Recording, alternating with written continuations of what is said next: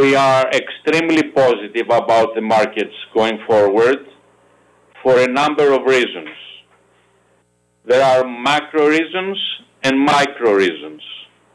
The macro reasons have to do, for example, with economic rebound. We expect once the COVID is uh, is dealt with, with the low dollar. The low dollar is very important because um, it makes uh, uh, commodity prices cheaper in uh, in local currencies, and also makes freight cheaper in local currencies, and also it makes vessel prices cheaper in local currencies, and therefore it makes it easier uh, for for the receivers to pay for them.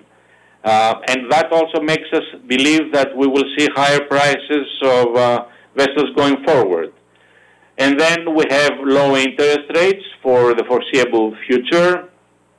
And we believe in stronger oil prices. Oil prices are important because if, um, if uh, crude oil is high, then, um, then bunker prices are high and that in, obliges vessels to slow steam and therefore uh, decrease supply of vessels. So it is a positive for us.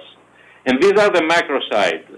The micro side is when we focus in our own business, it's um, the very low order book, below 6%, the best in the last 25 years.